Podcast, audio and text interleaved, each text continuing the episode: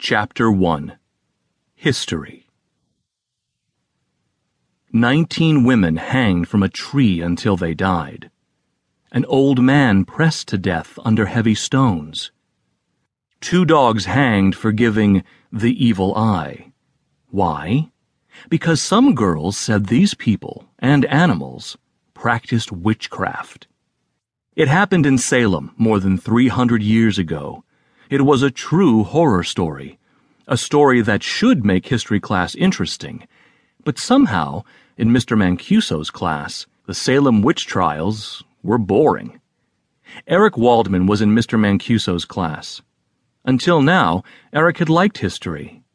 He wished he could figure out why Mr. Mancuso couldn't teach it. Maybe it was because the young teacher was just out of college and didn't look any older than some of his students. Maybe it was because Mr. Mancuso couldn't control the class. He would say things like, People, would you please be quiet? Then a student like Wyatt Hudson would yell, No! And everyone would laugh. Eric thought Wyatt was a real pain. He was big and tall and acted like he owned the world. Now Mr. Mancuso was talking about Elizabeth Parris and Abigail Williams. They were the first two girls in Salem who accused people of being witches, he said in his quiet voice. Which witch was which? Wyatt said loudly. Behind him, his girlfriend, Chelsea Clark, laughed as if he'd said the funniest thing on earth. Mr. Mancuso explained, No, Elizabeth and Abigail weren't witches. They said other people were witches. Chelsea's friend Amanda joined the fun. Did the Salem witches wear pointy hats and weird clothes and fly on brooms? Do they have long, stringy black hair and creepy eyes? Chelsea said in a loud whisper, Did they look like Leslie Wilder? Everyone in the class turned to stare at Leslie. She hunched in her chair miserably. Ever since the class had started learning about the Salem witch trials, kids had teased her. Leslie had long black hair and strange eyes that were almost gold. She wore dark clothes and was very quiet. Eric felt bad for her. She was being bullied. Why didn't Mr. Mancuso do something about it? But Mr. Mancuso hadn't even heard Chelsea's whisper. He was too busy looking in a book for something to read out loud. This is a letter Cotton Mather wrote in 1692, he began. Cotton Mather? Did he wear cotton all the time? Wyatt snorted. Mr. Mancuso's voice got high and shaky.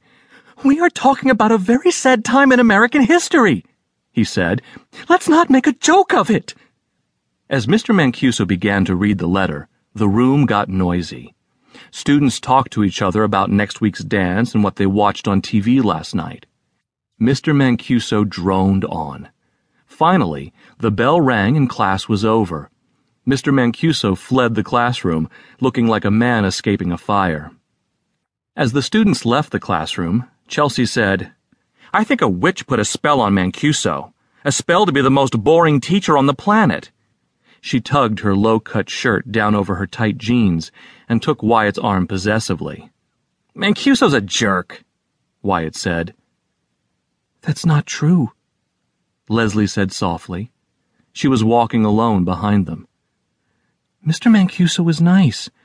I told him I wanted to trace my family's background, and he helped me a lot. Chelsea said sarcastically. Are you looking for your old dead relatives, Leslie? That's creepy. That's what you'd expect a witch to do, Amanda said. Leslie held her books tightly to her chest. Tracing your family's roots is interesting, she said. It's not creepy. Maybe you're related to some of those Salem witches, Chelsea said. You sure look like one. Leslie's eyes filled with tears, and she rushed away like a small, hurt animal. Eric felt awful. Leslie was an easy target. Eric figured that if this town had been Salem, the townspeople would probably have chosen Leslie to hang. Some people just like to pick on people who seemed weak.